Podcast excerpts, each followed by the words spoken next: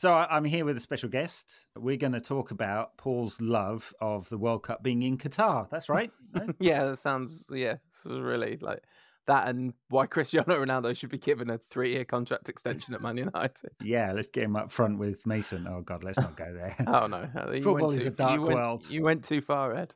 Already, yeah, can't help Oh, I myself. can't, I can't believe I've been in- I've been back for thirty seconds. You've already gone too far. There's uh, no controlling me apparently. So we're going to talk about we're going to talk about the the Apertura and the Clausura, right? The, yeah. so- Oh, well, there was there was there was the first ever Clausura, which United came second. It's just, I think we lost on goal difference, or maybe by a point to City. po- post lockdown. Yeah. Yeah. This one's not. This one's a bit further behind, and it Arsenal have somehow won. The Arsenal have somehow won the Apertura. Yeah, the- their, their first trophy in many years. Well, not that many years, right? They won the FA Cup like two seasons ago. Does that? It doesn't get D- count. Does the FA Cup still count as a major trophy? I mean, no, historically, yes, but no one actually takes it seriously until the quarterfinals or something. It'd feel real good to win it, though, wouldn't it? It if, would. if Ten Hag's mighty Reds. Look, if United win the Papa John's trophy this season, I'm claiming that as a major trophy. So, uh, first of all, hello. How are you? Hi. Yeah, oh, doing all right. Good. Doing all right. I'm a little bit tired because I stayed up to watch the cricket, as you do. Mighty Ben Stokes' army. Well, I guess it's Well, Jos it's Buttler's army. Buttler, right? yeah, he's he's a general. He's a foot soldier in Jos Buttler's army. Jos Buttler said about Ben Stokes' knock. If he was in the test team, he'd sack himself if he played that knock in the test team. bit slow good. going on at For- less than 100 and over, less than 100 Yeah. strike rate or something for most of that innings. Yeah, but then yeah, he Ben Stokes it, and He- England won he the World. Cup. eventually Ben Stokes it. Do you think that's like going to set a precedent, and England are going to win the stupid No. World Cup? I don't. I, th- I think although England are overstocked with forwards and attack- attacking players and exciting players, Gareth Southgate is going to Gareth Southgate it. And Mm. and this time he's just a bit thin in midfield. So like so Rice is going to play alongside presumably Phillips or Bellingham. I mean Bellingham like deserves it on form, but he likes Phillips, doesn't he? He likes to protect because yeah, the, the back three slash five is a bit dodgy. The back three. Is he going to play Harry Maguire? Is he going to start Harry Maguire? I think he is. That's wild, isn't it? Like, it's.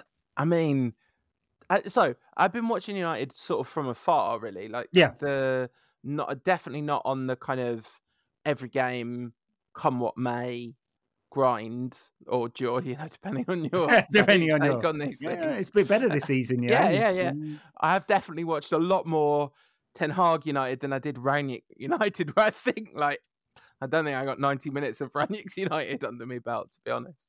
But ten, I've watched a few games. I today I watched a lot of the second. I was at my mum's, but I had it on my phone, and like Ten Hag's made some big calls. You know, it's interesting because I wonder if you do it. If I was doing this week to week, you'd almost be like maybe a bit more impatient for progress or whatever. But seeing it kind of zoomed out, it's like this basically kind of hardly could be going better. Really, I mean, obviously, like there could be, we could, United could have more points and have scored more goals and all those things. But given his starting point, I don't, I think any kind of realistic take on the window is that, of course, it could be better if we were a brilliantly run club. But considering what we are, yeah. it's un- unbelievable window, really. Clearly, clearly, I think it's there's progress. I mean, you, you can forgive him for losing at Brighton on the opening day, Yeah. because because the Brentford game was weird, and I think he lost. He he learned a lot about some of his players from that one. Although, um, well, we had a we had a little sniff of what was going to go wrong with some things, and then hammered by City. That's three of the losses of the four losses, uh, and he's so there have been steps backwards, but there have been a lot of steps forwards. He understands what he wants from his team. Like there's no doubt about what kind of style and system he wants to play. He wants United to be a heavy possession, dominant team. They're not quite there, but that's what he wants. He probably doesn't want them to be as open as they are. Like really open today. I mean, Fulham had quite Yeah. a few good chances. So, so you know where he's going with it. There's some clearly some things like probably the fullbacks he'd like to upgrade. Probably he wants an extra person in midfield so he has a different dimension other than it being Eriksen and Casemiro every time. Mm. And and very, very much needs a number nine. Yeah. Well, Yeah. I, or or some miracle to happen to Martial's long term fitness, right? Because Well, he no- managed to get himself fit for the World Cup, didn't he? Just not in the squad. Yeah, but hopefully that's good for United, right? Like, obviously, I'm sad, although not that sad because as eh, this World Cup is just non-canonical. Like, this is not a real World Cup. It's just not a real. It's in the middle of the European season, and I'm going to be Yeah. like, maybe this is just crazy Eurocentricity, but given that it has never ever been before, I think it's perfectly reasonable to say this is a weird World Cup. I mean, this is a World Cup where the country hosting it is faking fan photos as far as we can see. Like, I mean, I mean, I like, I was impressed with the diversity of the England crowd. It's unusual. Uh, well, didn't, it didn't look that diverse, to be fair. It looked quite. well, yes, quite quite, specific. specifically Southeast Asian. yeah. Yes, yeah. There was some pushback to this narrative that isn't it okay for fans from around the world to pick their teams? Yes, absolutely, it is. It's just thing that all these fans from all these teams have all suddenly gathered spontaneously and organically together in the same place with all their flags and their To have their photos taken. to have their photos taken. Yes, so Yeah. I think the backdrop is the thing that's important here. The visuals.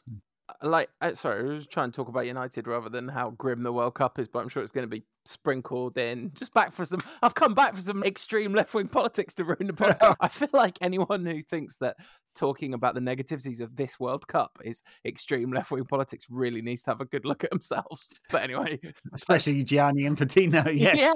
Oh, that letter. just I mean, unbelievable. uh, this th- is- this will this pod will probably be out before the the pod I did with Amnesty, but Right. the May Romanos, who I spoke to at Amnesty, was quite angry about that letter. I mean, as you I, can imagine.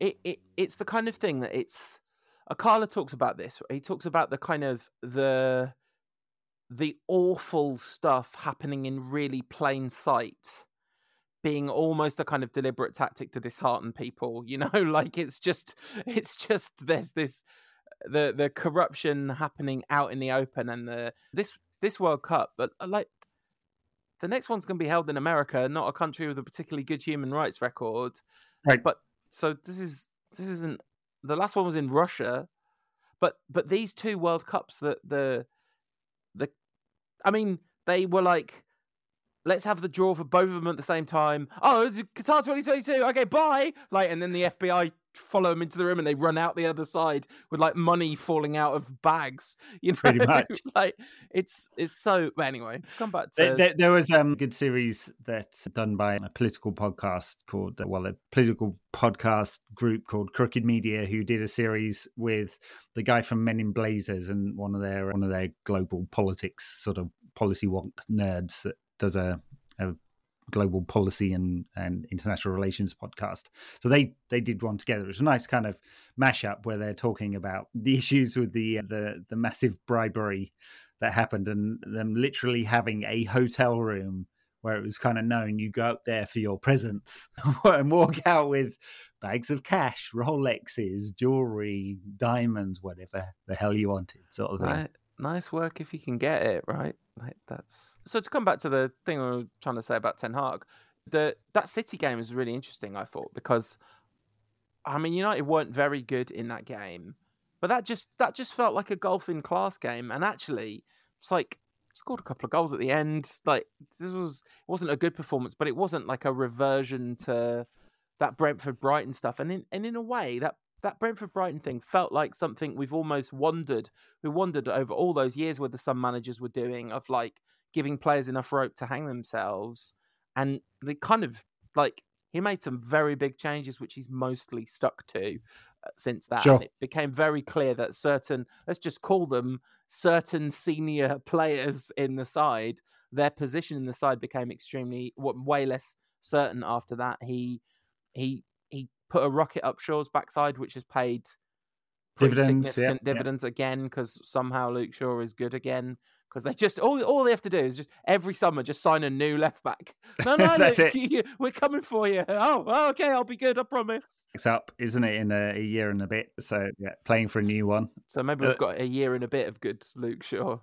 Uh, we'll, we'll, see. But I, I, think, yeah, your point that, that that was a transitional moment. Clearly, I mean, that's the point that Casemiro came into the side after that. He didn't pick Casemiro for that game. United were too open and got ripped apart mm. by the, the best team in the league at doing that, perhaps in the world at doing that, taking advantage of weaknesses. And, and yeah. he used that as a point to, to change United and change his system and the personnel. And I think he's very clear about what he wants doesn't look back. I mean, he played Ronaldo a lot recently, but I think yeah. a lot of that was to do with injuries after Ronaldo's shenanigans. Yeah. So third shenanigans of the season. So not turning up for preseason training, sulking publicly, faking injuries, and and leaving the ground early the second time he's done that. So anyway, yeah, just not just in a friend. Like it's all right in a friend refusing to come on as a sub. Like I've do I, I have felt quite vindicated for a lot of this season, looking on, going, "See, see, told you he was a wrong one." Like uh, he is in indeed. sense, to be yeah. clear, and, and, depending on which deposition you believe, maybe, maybe in a moral sense too. Yeah, sure, uh, but the just the the um, the overwhelming evidence at this point that everyone except for a certain kind of extremist on the internet can see is that his time's passed and he was an unbelievable, unbelievable player. And maybe, you know, Messi had a rough season last season and he looks like the best player in the world again this season. So maybe Ronaldo's got one more dance in him somewhere, but it doesn't. I mean, I guess we wouldn't have said last season that Messi is going to come back to that level of form and he has. But you know, Ronaldo's got a couple of years on him, hasn't he? So sure, but different different manager and different system, and they're using him in a slightly different way. Messi. Oh, I mean, season, I mean so. somewhere else. Yeah, like I mean, yeah, yeah. I mean somewhere else. Yeah. So yeah, well, I think Ronaldo, the physical attributes don't allow him to be the player he wants to be, and he doesn't appear to have been prepared to adapt again, which is what he did slightly earlier in his career to become that forward, the pure striker, and he needs to he needs to be something different again if he wants to play another couple of seasons. What do you uh, think that? What do you think that could be? Well, just just playing between the the lines of the the box. I think. I mean, he can't. Right. He keeps he keeps coming deep, but he can't do that and get into the right positions unless he's because he hasn't got the passing range to be something else. I don't think he could like go into midfield or something like that. He hasn't got the engine for that either. So no, I think I think that's it. Or or he needs to go play off in a pointless league and just make tons of money. But he decided not to do that when he, he was given the opportunity this summer. You wonder what on earth is going to happen in January because. I mean, I wonder whether some of it depends on the World Cup, and if he has a spectacular World Cup, he might feel kind of sated or whatever. But the there's you I just don't understand why he would stay at United rather than like because he's going to take a hit to his ego if he stays at United, right? Like he's going to mm-hmm. be on the bench most of the time. He's not going to be considered super important to the team. I guess he'll still be given that kind of level of hero worship by the crowd quite a lot of the time. But you know, just, you wouldn't you wouldn't feel like go to Lisbon or do something do something else that seems more fun than this because it, it can't be a lot of fun to be him at this in this situation yeah but he could accept that role as being that that impact player off the bench mm. when united need it but he doesn't seem to want to do that he's his ego is not prepared to accept that just yeah. yet uh, or yeah. maybe ever yeah uh, oh. was, I, I was 100% sure he would not be fit for today's game like not not fit in air quotes on a podcast because that really works, doesn't it? But yeah, hundred uh, percent, like zero chance he was ever going to play in this game. Yeah, uh, yeah. So um, Portugal got a game in midweek. I think they've got a warm up game, and then they play early next week. So right, of course he wasn't going to. I mean, it's mental, isn't it? So every crazy. single player who's going to the World Cup must be thinking. I remember thinking as Marcus Rashford came down on his shoulder today. Oh, like, like Maddison yesterday, especially yeah. for a player who's struggled so hard, like just didn't look like he was going to get in the squad and all those things. And just... it doesn't even have to be a serious injury; just the kind of minor muscle tweak that takes a couple of weeks to heal. That's it. Yeah. You're out the World Cup. Yeah, absolutely. So. Yeah, oh, just frightening.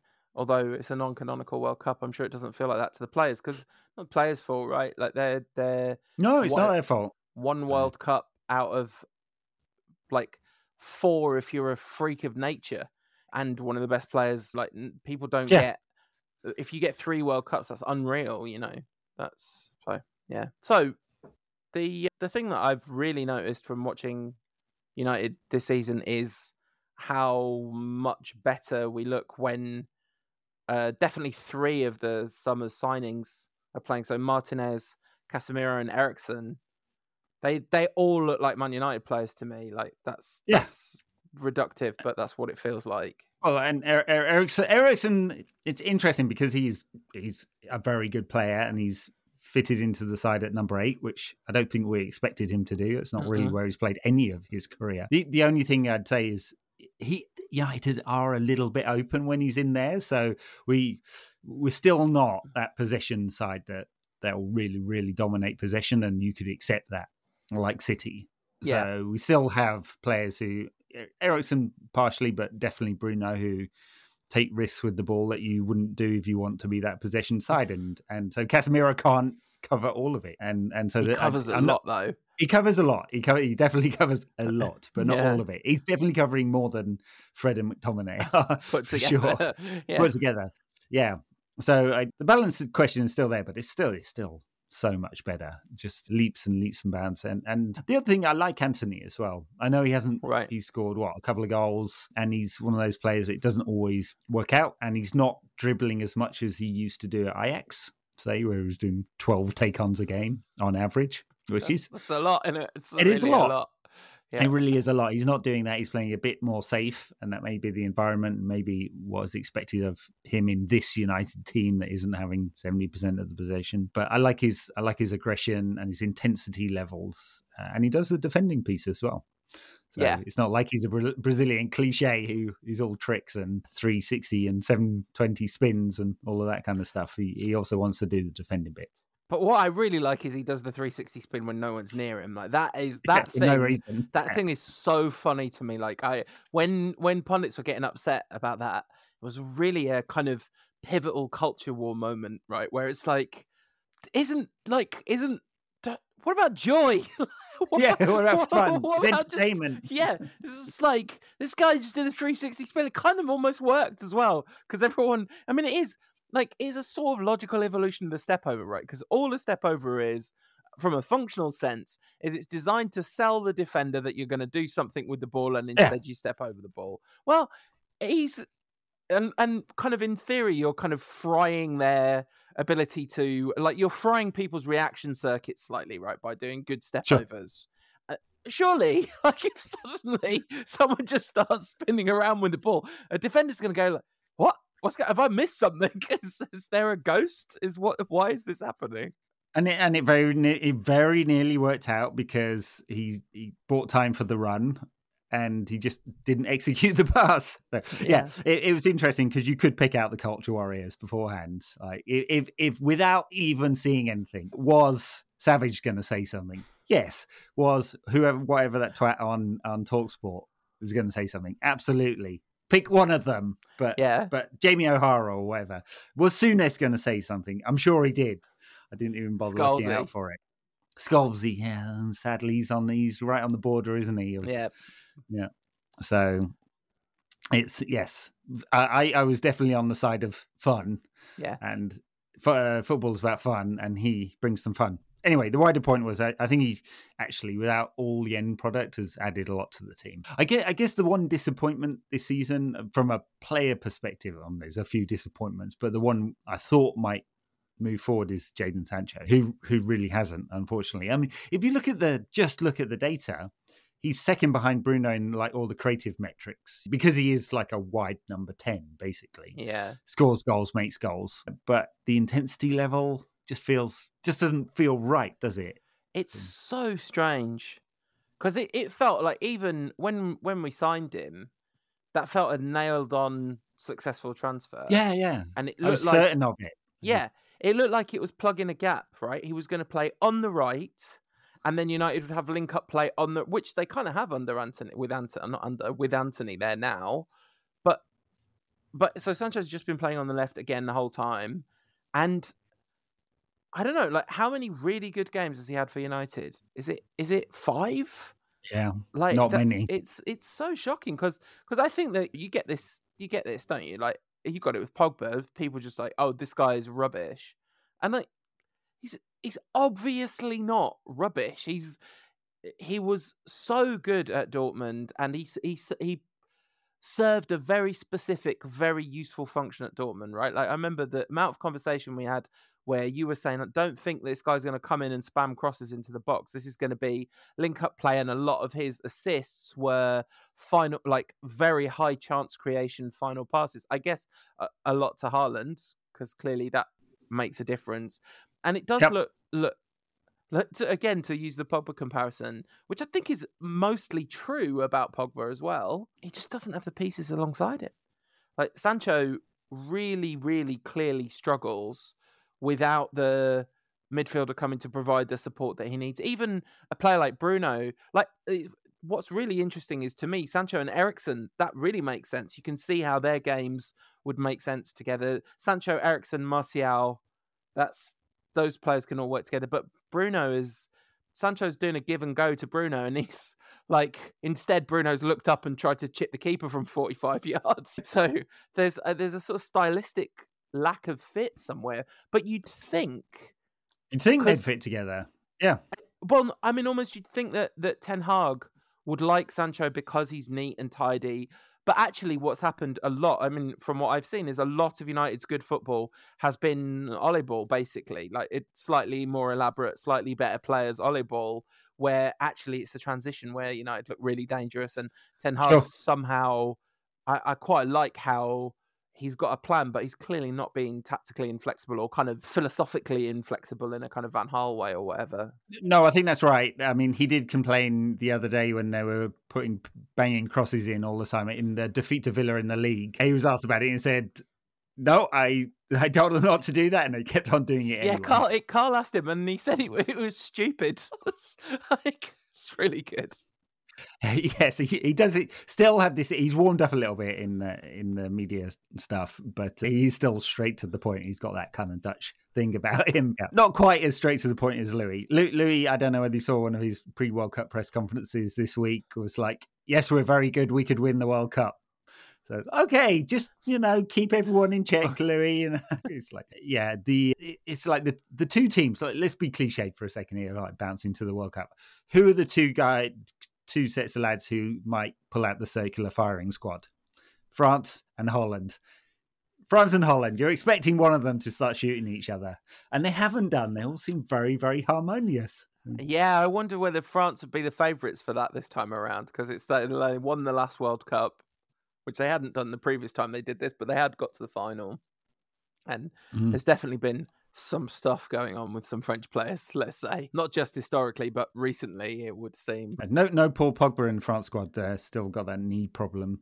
Yes. Uh, anyway, back, back to back to Ten Hag. I mean, look, I think so. The the media stuff, I think he's good with that. His English is good enough. He gets his point across. He's clearly very, very straight with the players. Yeah. He's, yeah, and he clearly knows what he wants out of them, and he's just not quite getting it there yet. He's had what 15, 15 league game, 14 league games, six in the Europa League an EFL Cup game. So that's 20, 21, 21 actual competitive games plus preseason. So it's still not even half a season, really. And no. the progress has been pretty good. Yeah. So, yeah, I mean, I, I, I almost couldn't. I, I think asking for more because some huge results as well, right? Beat Liverpool at home, Beat was it and home? Arsenal? I beat Arsenal at home. Yeah. Have we beaten Spurs? Beat Spurs at home or their place. Can't remember. Somewhere, beat Spurs two. Beat Spurs two 0 at home. Yeah. So like those are massive results. Beat Chelsea. Big results. Did we yeah. beat Chelsea? Did draw drew with Chelsea? Drew, drew with Chelsea. But it felt like a win. That's yeah. That was that one. Uh, like that's fantastic. And there was a there was the loss to City, which was I mean, what are you gonna do? The two really bad losses, and then the Villa game was. Uh, it feels like that's just natural stumbling block in a way. Like you're going to get there's going to be there's going to be more of that game is going to happen again. Yeah, and, and, that was also ten games in 33 days. Yeah, that, right. Because they they looked tired, and after the intensity of Real Sociedad. So I, I do think, I mean, maybe we're making excuses, but I do, I do think there are reasons for all those four losses, and most mm. of the mm. time it's it's been progress, not perfect, not scoring enough goals, not quite. Would would um, before we got on to to the the media stuff and the World Cup again, we were talking about like fitting the players together. How do you get because Bruno and Eriksen and Sancho, they they should all be able to play together, but it hasn't quite always worked. And we're looking for the balance. And in some games, Bruno's played much, much deeper, and it's given United real balance, Mm. but then not scoring enough goals. And and so what? And he personally is not scoring enough goals. So because he's got what two this season or something, Bruno, and you want you want fifteen from him. He's a fascinating. He's an absolutely fascinating player, Bruno Fernandes, because you've got this this season where, I mean, last season he was dreadful, right, for a lot of the season, and this season he's he, there, there's a there's definitely a kind of another there's a culture war around Bruno Fernandes in a way where it's like you definitely have people that Bruno Haramdes and all that like it's all uh, people get very frustrated with his kind of absolutely insane desire to do the most extraordinary thing at any given moment. Yeah. And but eh, I wonder whether sort of culturally he was an amazing fit for a Solskjaer's United that was going to really rely on myth making and individual brilliance and this club. But Ten Hag, who's trying to make them a sane team, especially like a possession oriented team, does it come a point where because because United clearly missed him loads when he wasn't playing against Villa. But do you think that? So this isn't me saying he's rubbish because I think he's amazing in a weird way. But do you think there comes a point where Ten Hag wants to go? Okay, actually, I want to replace the kind of talismanic, insane energy of Fernandes with something more controllable and measured. A kind of like uh, upgraded Donny van de Beek figure, signif- significantly upgraded Donny van de Beek figure to play to play Dutch football. Well, I mean, I think he still wants to play with a ten, so it's a question of what that ten means, and Yeah. and the, the, the like. There are not many number tens like Bruno, and there are hardly any that are traditional, like Dutch number tens. I mean, almost none. They're, Mm. they're much more physical. They're much more players who break into the box and score goals, and and so yeah, like w- what the balance of that is is I don't know. I mean, last couple of games he's pushed Bruno out into wide positions, which is still the most creative player in the side. You don't really want him there. You want him in the central areas where he's really going to affect the game. And he's not really a wide player, is he? So uh, I'm not sure that's the best route, but yeah, we'll, we'll find out. I guess. I, I mean, I, I I don't see a scenario yet where they like decide that they're going to change it out and they'll let Bruno go, unless Bruno Mm. really wanted to go, and he hasn't shown an inclination yet. Um, Well, he loves Man United, that lad.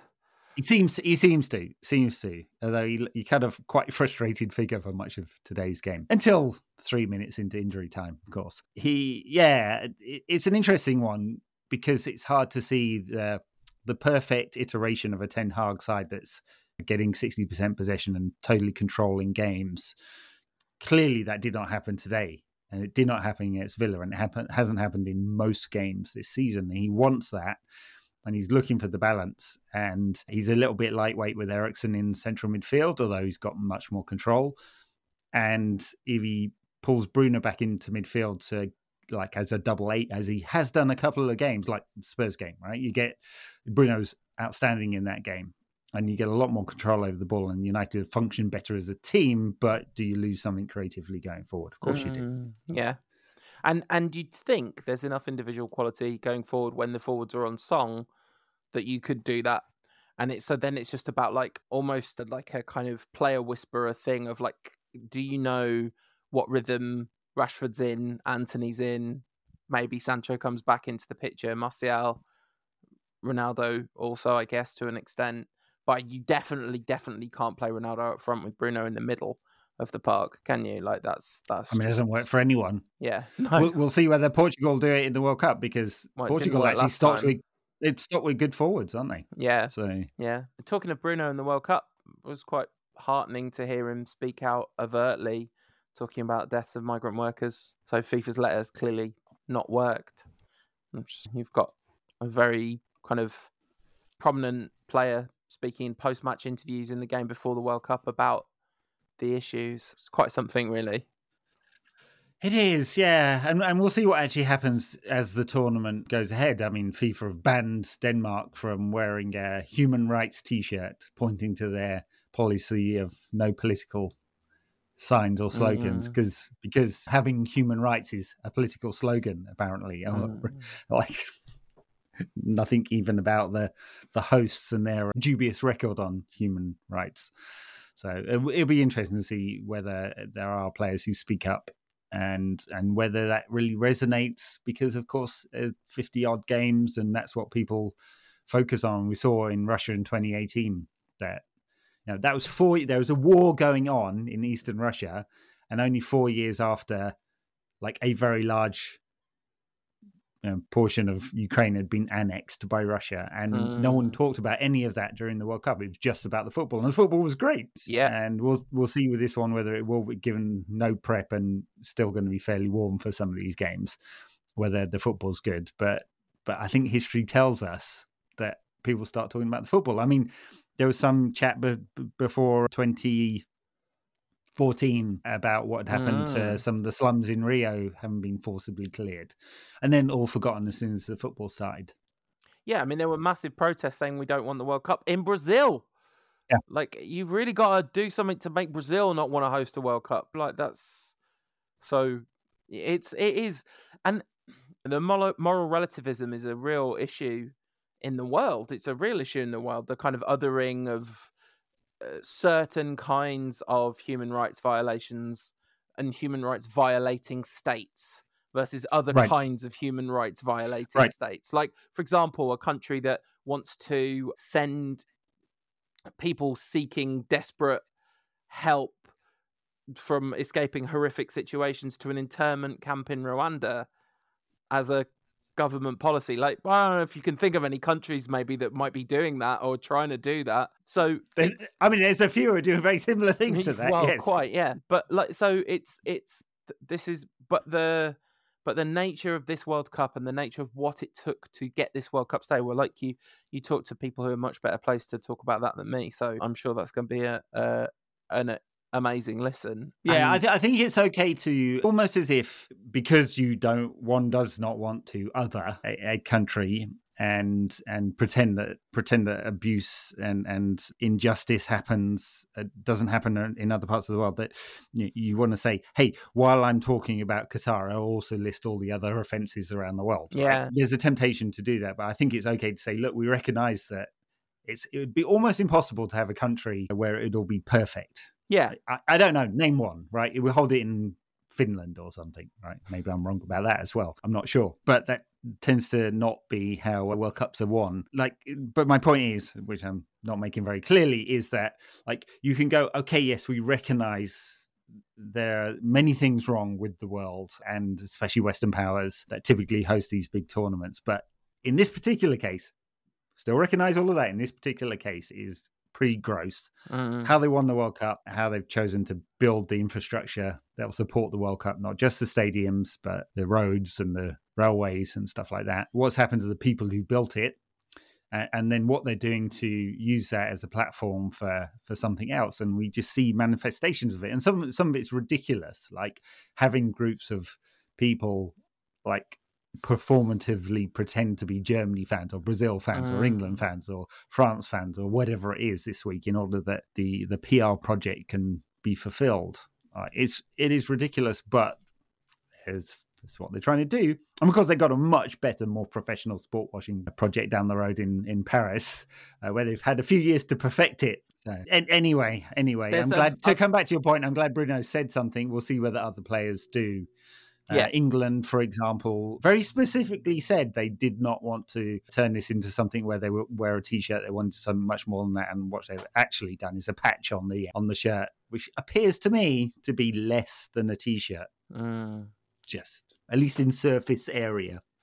Yeah, brilliant, brilliant. Listen, this is a really good series anyway. But John McKenzie from Tifo has done a series on their podcast feed. Some of them are on YouTube. I don't think this one is, but it's on it's called uh, Tifo Talks is a series on the main Tifo podcast feed. An episode called When Friday Comes with James Montague. James Montague's obviously like a fascinating yeah. dude anyway. It's a brilliant conversation and the stuff about Qatar is absolutely fascinating from someone that spent a lot of time around football in that region in general. So that is like in terms of a football person's take on that, that's an absolute must listen. So Great. A big recommendation yeah. there. So, so, what's happening in the second half of the season with United I, then? I, can I just make one more point about the first yeah, half yeah, of the go, season, Ten Hag in particular? So uh, yeah. this is like brilliant. We've hired this guy, right? And he's as the kids say he's a bald.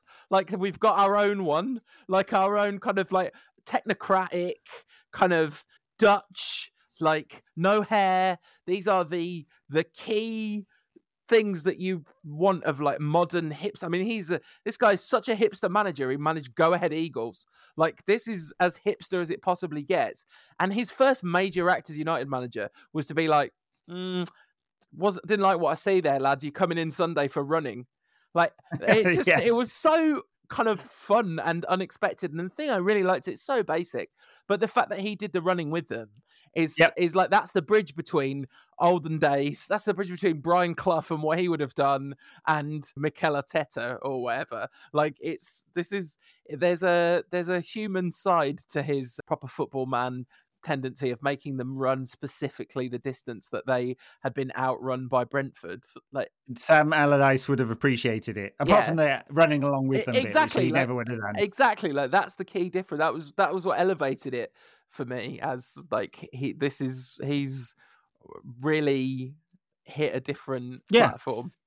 And and look, alongside that, before we get onto the the the, the Clausura, he the the way he's managed the situation with Ronaldo, I think tonally has been almost perfect right? He's clearly he is the boss and he's in control yeah. and he's he's indulged ronaldo to a point because i suspect he doesn't want to be it to be completely disruptive and he's trying to control the situation as well as the narrative but mostly the situation within the squad. Yeah. And and he's got that almost perfect i think. He is the boss and clearly in control. Yeah. So anyway. And you know that that villa game stumble aside United would be would be in the top four at this point. Yeah.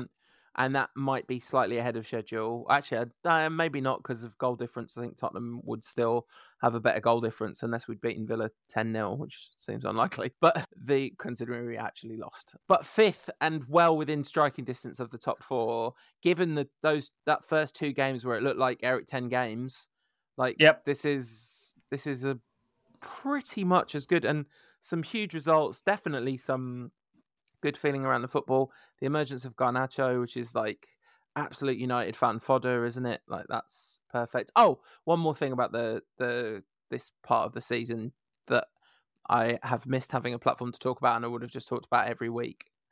Lisandro Martinez. Oh, that was great.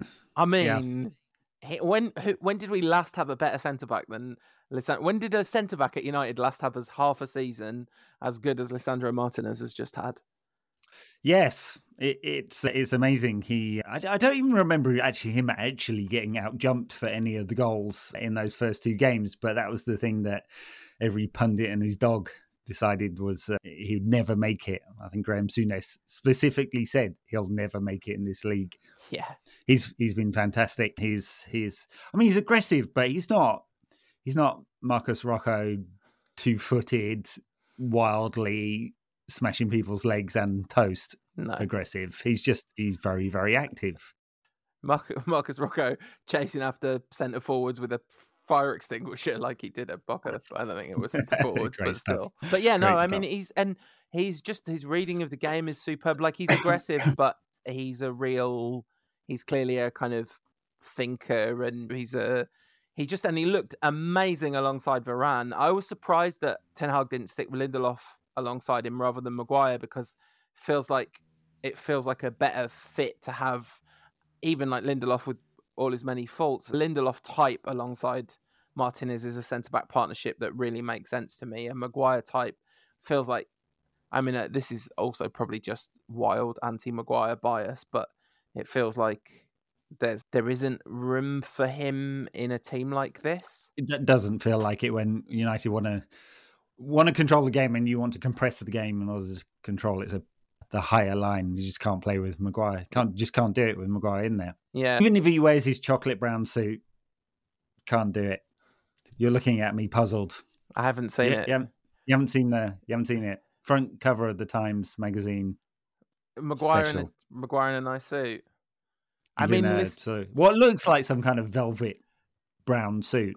This is all right. Okay, I'm just gonna have to go open my phone. Uh, okay immediately start thinking about the Mason Mount one, right? Because that was that was quite a look. Have you seen Mason Mount's giant oversized suit at the Wakanda Forever yes. preview? Whew. Look like the guy from Talking Heads video.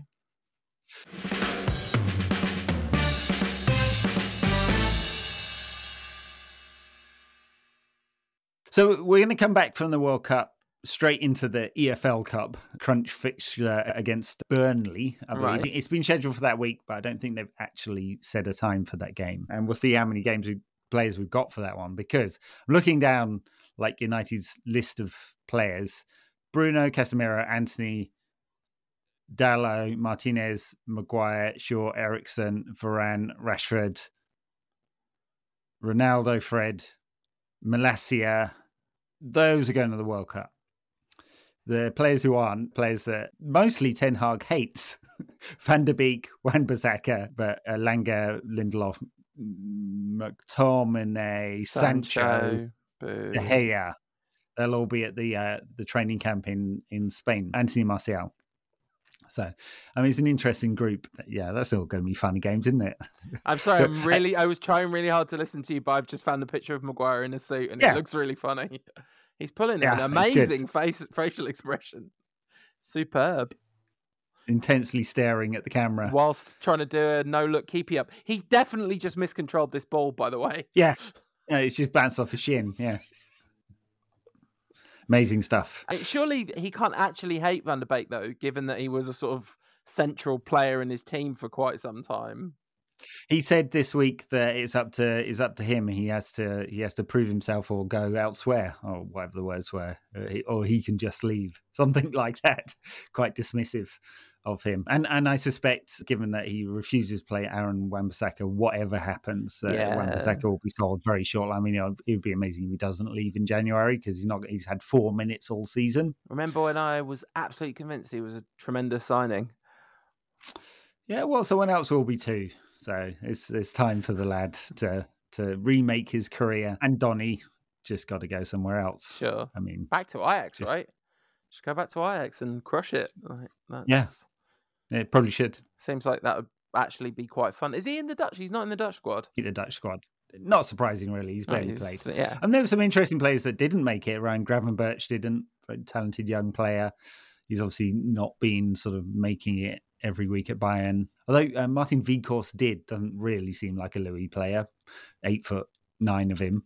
Louis Uh, likes he but, uh, likes a little he likes the odd option. bit of yeah, exactly, yeah. Just last minute. I saw Carl Anka's Tifo video about Cody Gakpo, which was really good. There's gonna be a lot of United fans watching Cody Gakpo at this going, we should sign him, right? Like that's Yeah, happen. but he'd be our twelfth player who wants to play off the left. But Louis playing in number ten. So he'd be our third player who wants to play at number ten. That's right. That's right. Yeah. Uh, always looking for the balance. Just need a striker. right? Just if Just need a striker. Do you That's think that's. there's no way United buying a striker in January, right? I don't think so. I mean, they've already. I think they. Ten Hag was fairly clear that United broke their initial budget to spend all the money in the summer, and it was a lot. Mm. So unless there's a striker who's out there for free or cheap, that uh, there many many 800 scouts and revamped scouting department have found, or he can make the argument that United need it in order to guarantee Champions League football. Mm. Maybe they'd break the budget. It'd be out of type, wouldn't it? But uh, it could- would it would be a big difference, and I think the the the the question will also be asked. That question is also going to be asked of Chelsea. Do they spend money in the winter in order to try and push for the top four? To Newcastle, Yeah. Who could I, I'm just going to use the word gamble, but maybe it isn't a gamble. Maybe It's free, innit? playing well. Who's playing with Yeah. house money. Exactly. Yeah. Um the the thing about Chelsea is they might sign Ronaldo. Well, Tuchel didn't want him. I don't know. We'll see but they got rid of the- does. Then Tuchel should have wanted him. He might still have a job. Oh, that's right. Yeah, because uh, Todd Boehly knows best. Yeah, Todd Boehly was sad on the WhatsApp group or whatever. I, so uh, January is always crazy. Surely this time around it's going to be even more impossible given there's a World Cup immediately beforehand. That that seems like I don't know how you conduct any of those logistics at all. I mean, yeah, I've I've no idea. And the market, Um, the marketplace, because the only the only clubs with any money, Todd Boehly at Chelsea, he's still got some commitment to invest some amount of money based on the terms of the sale. Right? I know that's in infrastructure and things like that, but you'd imagine some of that's also in the playing squad. I, I don't know how any of that gets enforced. Yes, a good point. Like- it's a good point. We're taking it back off you and giving it to Roman Abramovich again. Yeah, quite.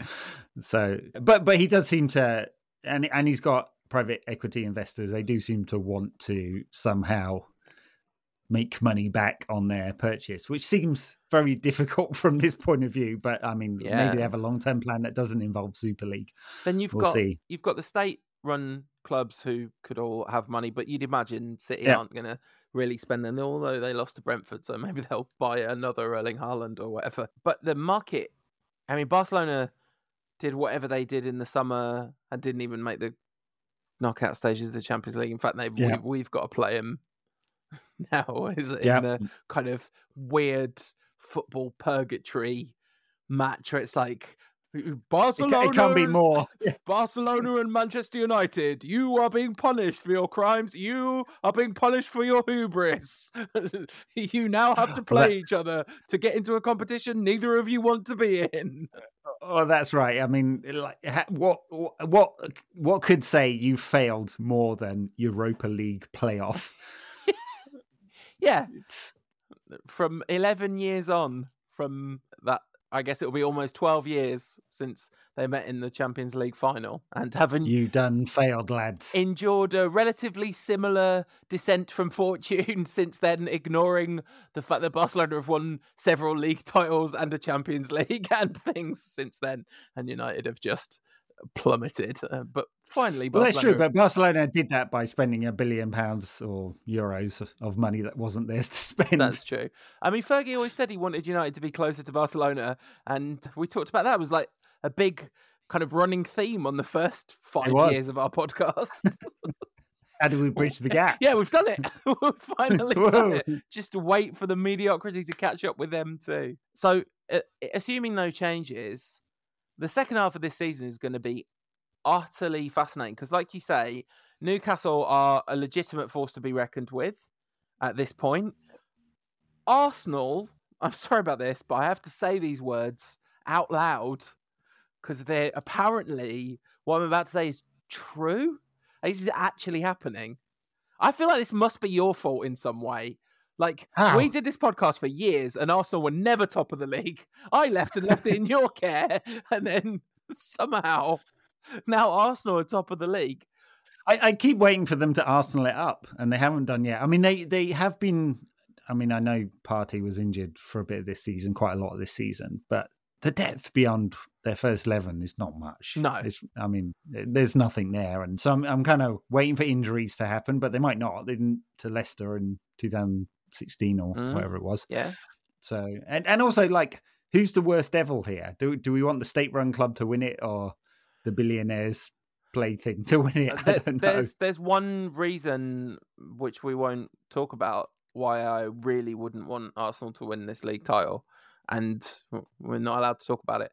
But that's the that's the one reason. Although if it wasn't for that, I think it'd be dead simple for me. Be like, don't really want Arsenal to win stuff, but it's much funnier if Arsenal win the league than if Man City win the league. So for that reason, you've got to like if you can't get the good thing that you want to happen, the funnier thing is surely the better option. like surely, Yeah, especially with Haaland because he's so. I've gone with Haaland and Haaland in quick succession there.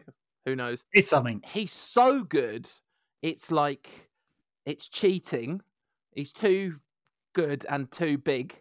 It's too. You can't be that good and that big. You have to pick one or the No, other. that's right. But if they somehow sign that player, having just won the league, and then Arsenal win the league, like, how yeah, does that is definitely kind of alternate universe stuff. Yeah, I mean, I, I can't work out how Arsenal have only conceded 11 goals with the defenders they've got. I mean, they've all improved so much and playing Ben White a right back. And it, uh, the balance doesn't seem to be right, but it does seem to be right. Yeah, And Odegaard has turned into a much better player than I thought he was. and then, anyway, I don't want to talk about Arsenal too much, but they, they, they've won the Apertura. yeah, well So- played, well played, Arsenal. First ever Good. British Apertura champions. It's very short, the Apertura, isn't it? It's only also yeah, all the it's only a third of the season. Yeah, All, all the teams don't play the same number of games in this Apertura, which also doesn't seem fair. So Tottenham, I mean, it looks it looks like everything's going to catch up with Tottenham, but it always looks like everything's going to catch up with Conte teams, and then sometimes it doesn't, sometimes it doesn't. So you'd you'd imagine some drop off. But I also cannot imagine Liverpool having as bad a second half of the season as they've had a first half of the season. No, I'm sure they won't. And I, am just looking for them to find a balance. I mean, Darwin Nunez is an interesting one. He's in that he's kind of awkward, but he scores brilliant goals, makes brilliant stuff happen. Yeah. And they've just been trying to ram too many players in there. So, so it's like Nunez, Jota, and Diaz don't all fit, especially if you want yeah. Salah to have space. And so the, the balance looks better when they play Firmino, even though he's a, you know, clearly not as good as those other players. Yeah but yeah, so if they find that right balance and find the right, they'll probably buy someone in midfield. You expect them to have a be- better second half of the season. Uh, yeah, it's going to be really tight. I think Chelsea. I, I don't know what Chelsea will do. Chelsea but, are yeah. eighth in the league at the moment. Yeah. Like that's like. I just think that the, the entire top 10 is so Arsenal, City, Newcastle, Tottenham, Man United, Liverpool, Brighton, Chelsea, Fulham, Brentford. It looks like a weird football manager save five years in the future where things have gone in a very weird direction kind of thing. Well, it might be the last season that we don't have to just watch City and Newcastle winning everything. So, yeah, Liverpool are for sale. That's the thing that happened. Yep. Yeah, yeah. Uh, they are for sale. Uh, FSG. I, I, mean, I guess this means that Super League is properly dead. I don't think it'll ever, it'll ever happen because mm. that was clearly there. They've realised this is peak value. So, unlike the Glazers, they're actually not that done with money and so yeah so it's it, it, doesn't mean it's going to happen quickly i don't think. I mean especially there, there, aren't that many people who want to buy a football club where there's no guarantee of profits and spend what four or five billion pounds on it. It, it feels to me like a much more when you set a market for something this feels like much closer to giving you a sense of what it would take to buy United than the Chelsea purchase because because a Chelsea are they're not the same scale or they are a big club globally. No, I mean, and it was two and a half billion the final sale price there, and it was. I, I, some people called that a distress sale, but I don't think that was. It was there were more than twenty parties interested. It's not like they're all bargain hunting, right? I think that was probably about the right price. See, they made commitments for other stuff on stadium and so on, but it's kind of felt like that was a PR message than a real part of the purchase price. Presumably, it that you you would have got more money for them if you didn't absolutely have to sell the club, right? Yeah, yeah. So um, maybe, yeah, maybe. But there was there was a lot of interest, right. which will tell you something about the level of interest that are likely to be in Liverpool as well. A bigger global name. Although, if you look at commercial partnerships, of course, we're all dwarfed by City, who don't know how brilliant marketing department have leveraging the fact that they are only about being a local club and seem to have got all these well, I was going to say global partnerships, but that's not really true either. Quite, quite very, very specifically local partnerships. It's not in East Manchester. How long before Tezos goes bust, by the way. Like, or yeah, yeah, that's right. They've got an eight billion hole. I'm not, by the way, I am not. Just want to make sure I'm not trying to create a run on the market here. I have no insider right. information. I'm just making a joke about FTX.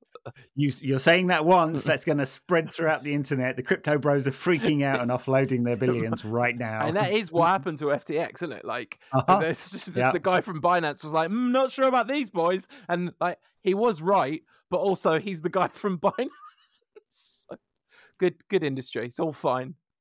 Yeah, nothing nothing wrong there. Yeah, football. I was going to say sport, but very specifically football, although it is uh, wider, has an interesting decision to make about how much money it wants to take from some of these players. I mean, in the case of Fulham, I've forgotten what the name of the company is called. There just weren't any any real people there at all. The the LinkedIn profile of the CEO had a fake picture on it of wow. some like stock photo, and I've, uh, I can't. Yeah. Anyway, I'd I'd be slandering them if I remembered their name. so it's a good job I can't. yeah. But there's so much dodgy stuff. Yeah, I going mean, around about some of these companies. The the FTX thing is really interesting in a sports sense. So, anybody that doesn't know, FTX is, was was I guess a big crypto trading site. Trading so, like, yeah, like people that's where you would buy and sell and cash out and all those kinds of things. And people had a lot of money in that. But they also have another company that was owned, the same company called Alameda Research, and uh, it looks like bad things happened with the money behind the scenes. But this this is relevant to sport because this sponsorship is on everything, and it's the same thing that happened. It's not on the same scale, this next thing I'm going to talk about is much smaller. But you know, there was that like betting exchange thing for players, some player stock market game where the value of the player would go up or down based on how many people bought Football stock. index. Yeah. was- yeah. And it's the same thing where you buy market trust with advertising, not even marketing, just advertising. If you just put your name in a lot of stuff, people see it and yeah. go, "Oh, I've heard of that. It must be safe. I've heard of it." Oh, Well, that's the thing with crypto. It's only based on that contract, that social contract. Yeah. we all believe it. And as soon as you don't believe it's true, there's nothing else to back it up. It's not like it's backed by a, a, a central bank going, yes, this this this note that you're exchanging for things, we will back that with Yeah. actual or a bar of gold or Yeah. some coal Well, or bar of gold's a long time ago, isn't it? To be fair, there's not not too many cash that you can that's being backed by a bar of gold anymore. hey, look, if my crypto was also backed by a warehouse full of gold bars, I'd feel a lot more comfortable about it, wouldn't you? Yeah, I would. I might. I would actually probably feel slightly more comfortable if my cash was too. But that's maybe That's right. another economic conversation. So uh, I put a little shout out for questions because thought that'd be All fun. right. Seems like a long yeah, time. good.